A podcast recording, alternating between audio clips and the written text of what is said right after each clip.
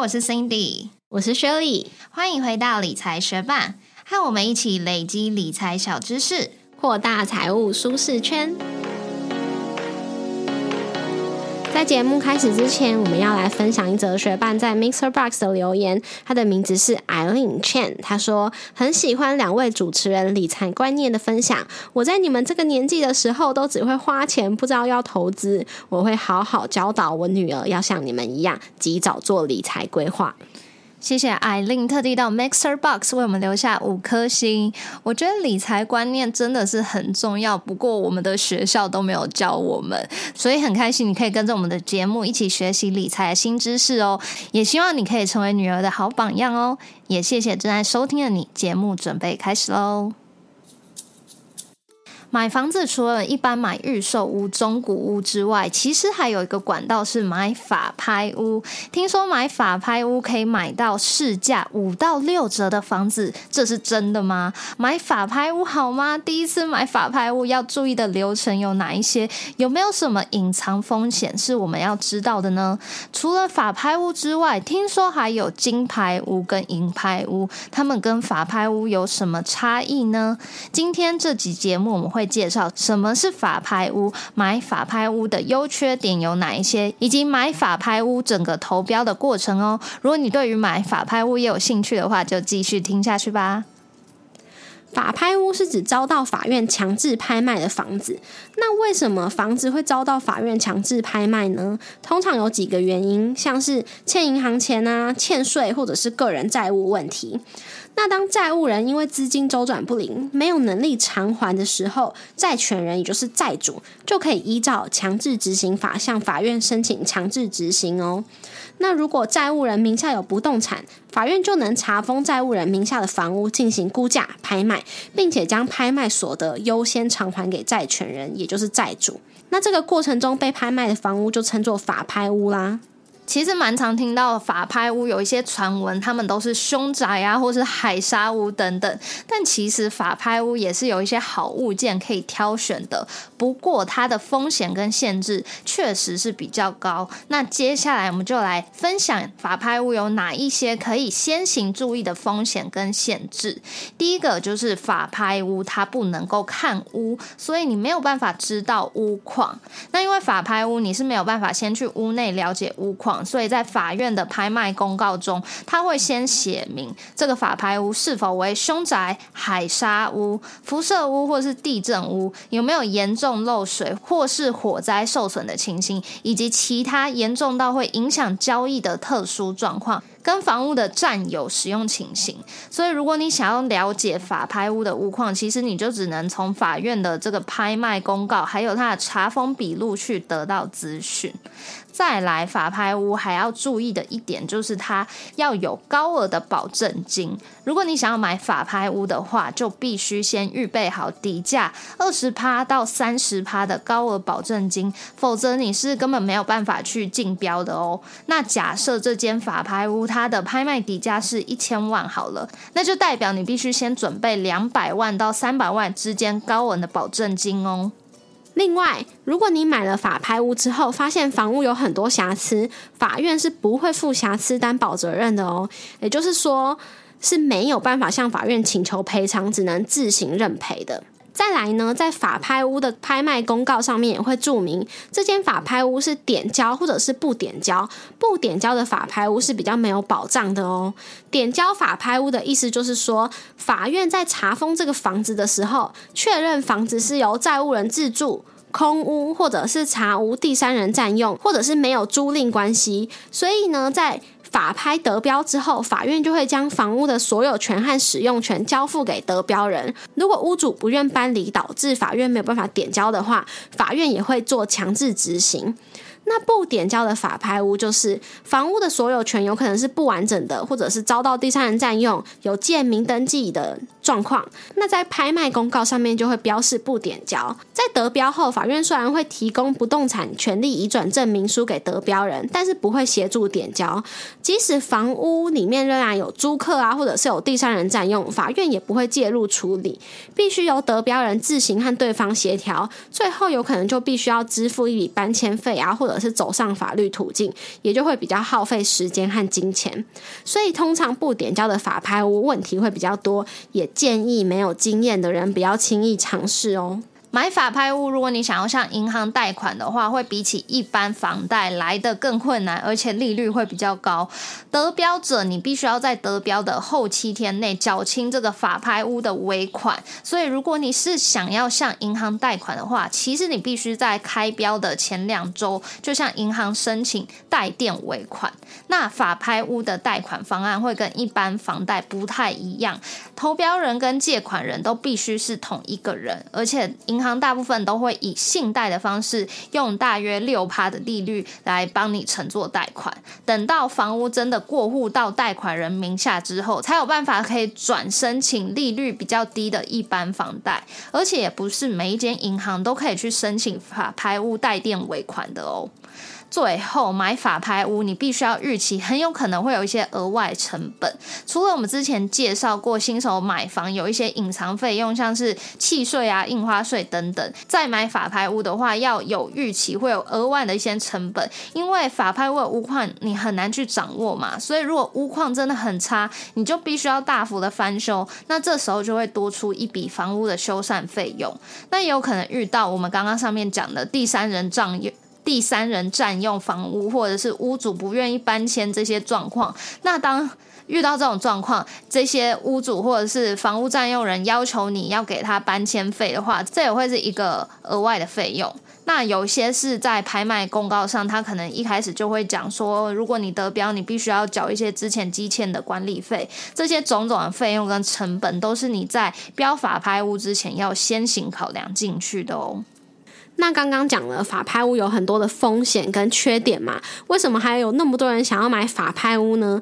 因为法拍屋通常比市价便宜，有机会透过法拍买到便宜的房子。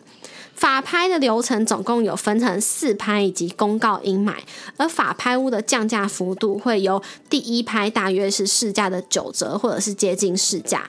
第二拍的底价可能就会是第一拍底价的八十趴，第三拍的底价就可能来到第一拍底价六十四趴。那如果到了第四拍的话，最低就会来到第一拍底价的五十一点二趴哦。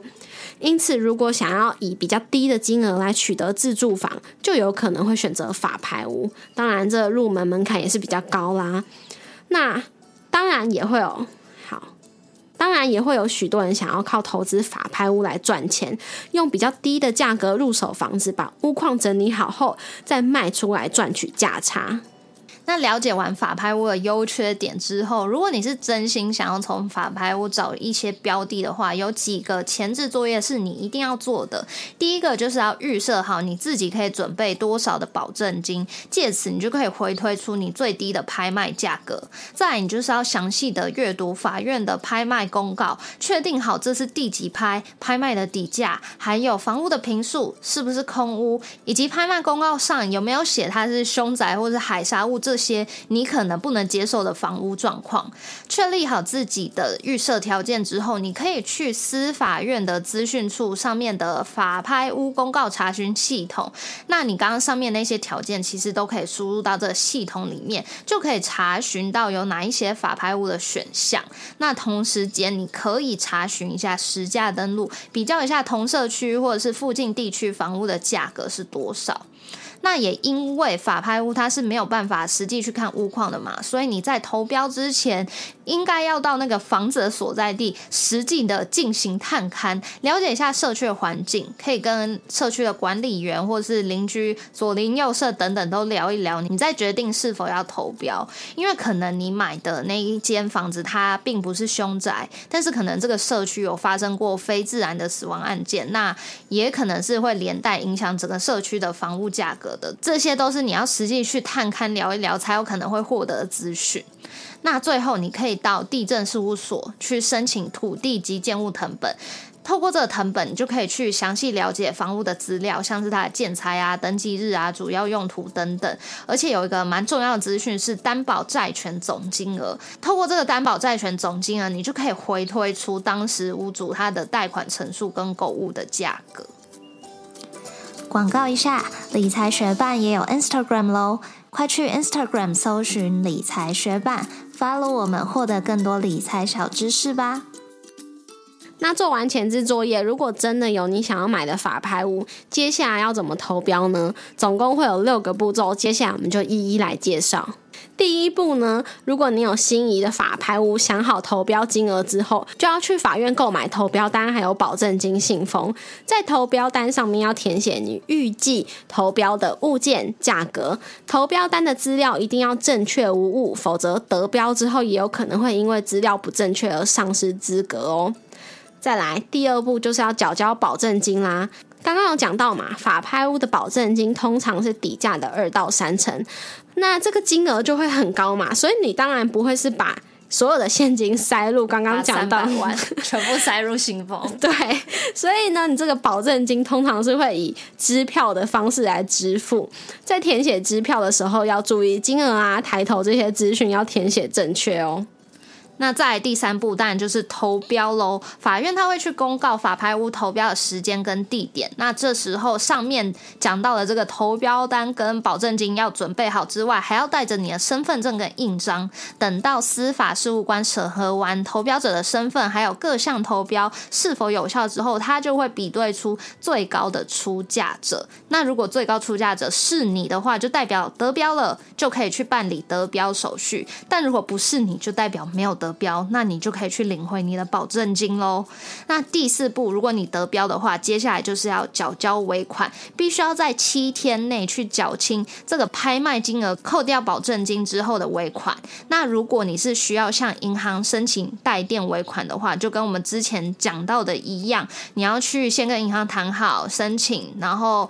如果银行审核有通过的话，才有办法进行投标。但是如果就是发生了这么一个万一，你没有办法缴交尾款的话，你就没有办法完成交屋，而这间法拍屋就会再次进行拍卖。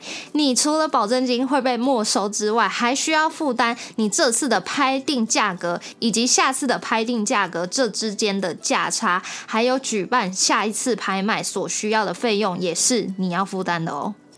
那如果有顺利缴清尾款，接下来就会来到第五步的办理过户。在缴清尾款后的七到十天内，法院会核发不动产权利移转证明书给得标者，得标者就可以带着证明书到地政事务所办理所有权过户登记。那再来就来到第六步的交屋，那这个步骤就会分成可点交的法拍屋和不点交的法拍屋。如果当初标的法拍屋是可点交的。得标者就可以向法院申请点交，法院会通知房屋占用人要在十五天内搬家。如果原屋主不愿意搬家，法院也会发行命令强制执行交屋。那如果当初标的法拍屋是不点交的，得标者就要自行和房屋占用人协调交屋喽。协调失败的话，就必须要起诉走法律途径，而上诉的时间成本、金钱成本都是在进场投标不点交法拍屋的时候必须先行考量的哦。前面我们有讲到，法拍屋总共会有四次拍卖跟一次应买。那接下来我们就来详细的介绍这个法拍屋的拍卖流程。当房屋债权人向法院申请强制执行之后，法院就会执行房屋查封。等到法院公告以及登报十四天之后，就会进行第一次拍卖。那通常第一次拍卖它的价格是落在市价的九折或跟市价差不多。如果第一次拍卖流标的话，就会在两到三周之后进行。第二次的拍卖，那第二次拍卖的价格就会按照第一次拍卖的底价八折去做计算。那如果拍卖还是流标，就会进行第三次拍卖。第三次拍卖的价格会按照第二次拍卖的底价八折去做计算，所以算下来其实已经是第一次拍卖底价的六四折了。如果到了第三次拍卖还是流标的话，就会按照第三次拍卖的价格发出一个长达三个月的应买通告。在这三个月的应买期间内，任何人都可以按照投标顺序去购买，也就是先。先抢先赢，看谁的动作比较快哦。这一点就跟前面三次拍卖按照最高价得标的比价方式很不同。如果在这三个月内还是没有人要买的话，就会进到第四次拍卖。那第四次拍卖，它最多减价是不能超过第三次拍卖的二十趴，也就是说第四次拍卖最低的价格也会是第三拍的八折以内。那第四次拍卖就是最后一次拍卖了，算下来第四次拍卖底价最低可以是第一拍底价的五十一点二趴。那如果它只是流标的话，法院就会撤回强制执行，改发一个债权凭证给债权人，债权人就可以依据这个债权凭证，再次的向法院申请拍卖，启动下一次的拍卖流程的循环。很多人不知道，其实除了法院拍卖的法拍屋以外，还有金拍屋跟银拍屋哦。法拍屋、金拍屋、银拍屋，它们之间最大的不同就是执行单位不同。法拍屋刚刚有讲到嘛，是由法院来执行拍卖。那金拍屋的执行单位呢，就是台湾金服公司。台湾金服公司是在民国九十年成立，唯一经政府认可的民间公证第三人单位，每年会举办超过百场的标售场次，协助法院处理不动产拍卖以及加速处理银行的不良资产。那因为法院没有办法有效率的消化完所有的抵押不动产拍卖案件，所以有时候就会委托台湾金服来进行拍卖。金拍屋的投标规则和法拍屋一样，不过金拍屋的物件有限，因为金拍屋的物件都必须来自有跟台湾金服签约的地方法院哦。那银拍屋的执行单位呢，就是银行啦。当债务人积欠银行债务，像是有房贷没缴啊，或者是其他贷款没还，银行身为债权人就可以向法院申请。银行身为债权人就可以向法院申请拍卖债务人抵押的不动产。如果债务人抵押的不动产经过法院的法拍流程后是流标，那么银行就会自行把不动产买回，变成由银行自己决定拍卖方式。银行可以委托民间公司或者是第三方机构公开标售。银拍屋投标的保证金金额、底价都是由银行自行决定的，并没有统一的对外窗口，因此银拍屋的资讯相较于法拍屋、金拍屋都是比较不完整的。不过，银拍屋的数量也会比较稀少，因为通常抵押的不动产会在法拍屋的阶段就拍卖掉了，只有少数的案件会在法拍屋阶段流标，最后变成银拍屋哦。那今天介绍法拍屋的内容就到这边，希望听完今天的节目内容，你对于法拍屋有更多的了解。如果你是有曾经投标法拍屋的学伴，也欢迎你分享你的经验给我们知道哦。谢谢你在忙碌的生活中愿意播出时间来和我们一起学习，在这边也诚挚的邀请你在 Apple Podcast 和 Spotify 上面帮我们打新留言，让这个节目被更多人听见。同时，也欢迎你到 Instagram 搜寻理财学伴，找到我们来跟我们聊一聊。如果你也愿意支持我们，继续把理财学伴做得更好，让这个节目被更多人听见的话，欢迎你分享理财学伴给身边也想一起学习投资理财的朋友哦。我们的网站上会有文字版的整理，如果想要收藏或是回顾，也欢迎你上去看看。网址是 moneymate 点 space 斜线法拍屋，拼法是 m o n e y m a t e 点 s p a c e 斜线法拍屋，也可以从节目的简介中找到网址哦。理财学伴，我们下次见，拜。最近就是我。国外读书的朋友，好朋友，他就回来台湾了，所以我们就预约了一场去花莲的旅游。然后我很常去花莲，所以我还知道蛮多在地景点，所以就全权由我来安排行程。但我也是有询问他的想法啦，但大部分就是我说去哪就去哪，完成这两天一夜的旅程。那我个人是觉得还蛮好玩，而且也蛮适合这个夏天的这样炎热的。呃，炎热的天气，所以也可以分享给学伴。就我们第一天，因为他是早上才到花莲，所以我们第一天是开车就直接奔向玉里，去了赤科山看金针花。现在就是金针花的一个季节。我上礼拜去看的时候，大约是开五成左右。然后我上上礼拜问我。同学，因为我看到他也去，然后他那个角度看起来蛮多花的，所以我就问他说：“哎、就是花况怎样？”因为我也想去。他那时候说他是四层，所以如果按照一个礼拜多一层的这个频率的话，现在应该已经来到六层，下礼拜就到七层。所以如果有想去看金针花的学伴，是蛮欢迎的。我之前去，我我其实蛮常去看的，所以我每年去看的时候都还蛮多花的。是今年比较提早去，所以花没有那么多。那如果在全盛时期去看那个花的话，真的是满山满谷。然后除了刺客山之外，还有一个六十弹山，他们在附近，可是它的那个山山的那种山形是不太一样的。六十弹山它是比较平，所以你可以看到是一大片的金针花。然后如果是刺客山的话，它是比较有坡度的，所以你可以看到一些地形是这样比较高，所以你的背景可能是一个就是满满的，就很像金针花布景的那种感觉。我明天就要去华联了，所以我明天去看的应该是六层，你说还是七层？你明天是六层，哎，可是你会去我到那、哦？我大概一两年前好像有去，所以我不确定这次会不会去。可是你讲到玉里，我是一定会去吃那个玉里臭豆腐。可是但我会去花莲市区对啊，现在就有，他那个位置换喽，你要再查一下，他现在，不在那个。我是不可能会记得我们上次去的位置，所以我一定得查。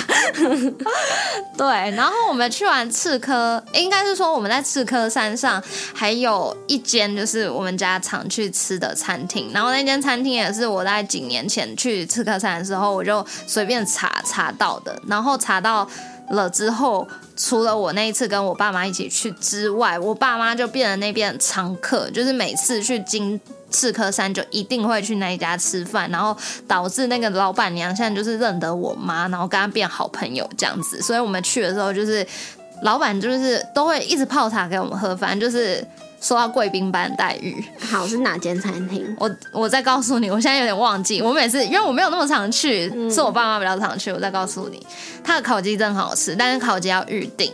然后，嗯、其他的话就是金针餐，像我那一天就吃了什么金针凉拌金针、炸金针，然后金针汤，然后还有什么烤鸡、烤鱼，反正就很好吃又很便宜。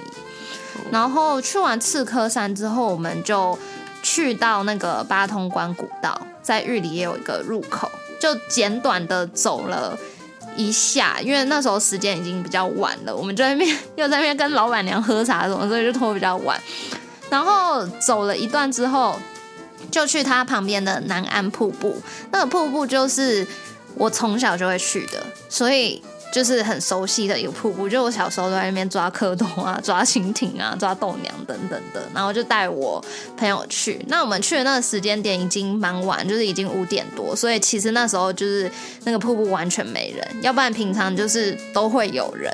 所以我们就除了第一层之外，我们还爬到第二层，就比较高的那一层是瀑布会落下来的那一层。那我小时候的时候，那个瀑布水就是超多的，然后那个底下有一颗大石头，所以我妈、还是我爸、他们就会爬到大石头上面，然后你就可以像一个修行的人，你可以这样子摆那个什么那个姿势，就是休闲姿势，在那个瀑布下面，那个瀑布就直接冲你头那样子。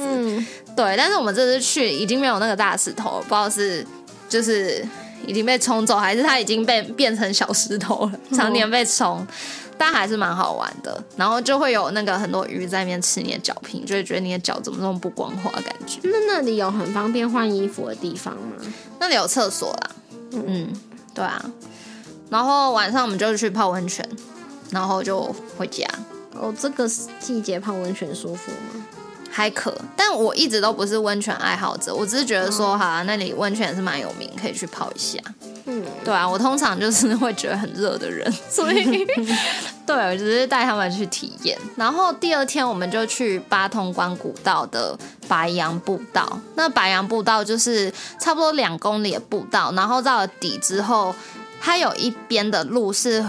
会过一个吊桥，然后你可以在那边看一个很小的瀑布，但是你因为走了两公里，就会也可以坐在那边休息一下，那里有坐的地方。然后另外一边就是你可以走到北洋瀑瀑呃白杨步道的那个有一个小小的隧道，然后那个小小的隧道就是里面充满水，一开始就是滴水这样，可是其实底下除了它右边右侧有一个小走道之外，底下旁边也都是水。然后呢，走到比较中段之后，就会有很像水帘洞那种感觉，大概有四到五层，就是非常强劲的水流。所以，如果你不穿雨衣，或者是你就是决心要淋湿的话，你才可以通过那里。哎，这你上次是不是有带我去啊？对对对，我们去过那里，我我们跟我妈妈 对。然后因为那一天很热啊，所以就是走完两公里已经热到不行的时候，就进去给它冲一下，再出来，就是也是蛮爽的。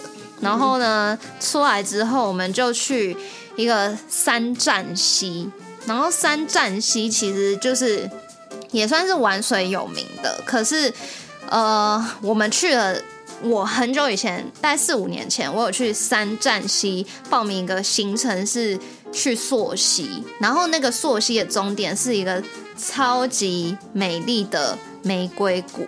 但是那个玫瑰谷这跟我们现在在 Google 上面查到的玫瑰谷是不一样的地方，所以如果大家查你是查不到那个地方的。然后那玫瑰谷就是美到不行，就是想象那种像你这个卸妆水一样蓝的那种颜色哦，蓝色，对，蓝色的。然后它底就是你没有办法踩到底，它可能三米或者五米或者更深，我不确定。然后里面有很多鱼，旁边有那种很多巨大石头，就是你可以从上面跳下来，反正就是。一个超美的地方，然后我上次去溯溪是我们溯了两个小时才走到那个底，然后回来的时候是走一个算是旁边的山路，因为怕太慢，所以就是山路，然后如果没有路了，我们就会再下来溯一段，然后再再走到山路，然后这样子走回去大概半个小时。然后我就一直很想要再去那个地方，然后我们就开到三站溪的时候，其实它三站溪那边有一个公共区域是大家都可以。随便进去玩水，然后那里就爆炸多人，而且没有遮阴，所以唯一有遮阴是在一个桥墩底下，但是那里又爆炸多人，所以就是你不会想要进去的点。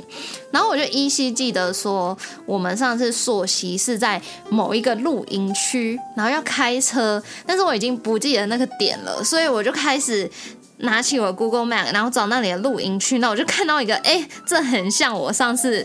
记得的地方，所以我们就开去那里。果真就是那里，可是那里就是要缴停车费，但才一百块，就还好。然后会从一个小路可以走进去山站溪，就完全没人，所以就很爽。